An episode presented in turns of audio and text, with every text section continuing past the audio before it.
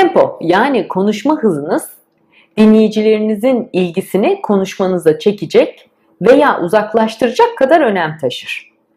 Dinleyicinin takip edemeyeceği kadar hızlı ya da sıkılacağı kadar yavaş konuşmaktan kaçınmalısınız. Peki ama ideal konuşma hızınızı nasıl bulacaksınız? İdeal konuşma hızı genellikle dakikada 125 ila 175 kelime arası kabul edilir. Bir dakikada 175 kelimeden fazla kullanıyorsanız çok hızlısınız demektir. Aynı şekilde 125 kelimeden azsa hızlanmaya ihtiyacınız var anlamına gelir. Fakat yine de konuşmanızın sürekli aynı hızda, tempoda akması sıkıcı olabilir.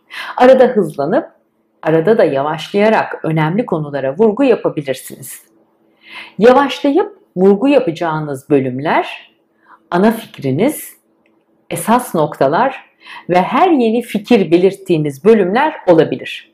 Yani dinleyicilerinizin nelere dikkat etmesini, nereleri daha iyi özümsemesini, daha iyi takip etmesini istiyorsanız oralarda yavaşlayın ve vurgu yapın. Duraklamalar ise dinleyicilerinizin duyduklarını sindirmesi için gereken aralıklardır. Ayrıca söyleyeceklerinizi etkili, heyecanlı ve anlamlı hale getirmek için de kullanılabilir. Bu nedenle duraklamalar genellikle cümle sonlarında olur doğal olarak. Ama bazen cümlenin ortasında farklı bir düşünceye geçerken de duraklayabilirsiniz. Duraklamalar bazen söyleyeceklerinizin anlamını bile değiştirebilir. İyi bir konuşmacı duraklamaları vurgu, etkiyi arttırma ya da durum değişikliği yapma için kullanır. Genellikle bir tema anlatımından sonra duraklamak hem o temanın sonlandığını hem de dinleyenlerin o temayı daha iyi anlamaları için gereken kısa sessizliği sağlayacaktır.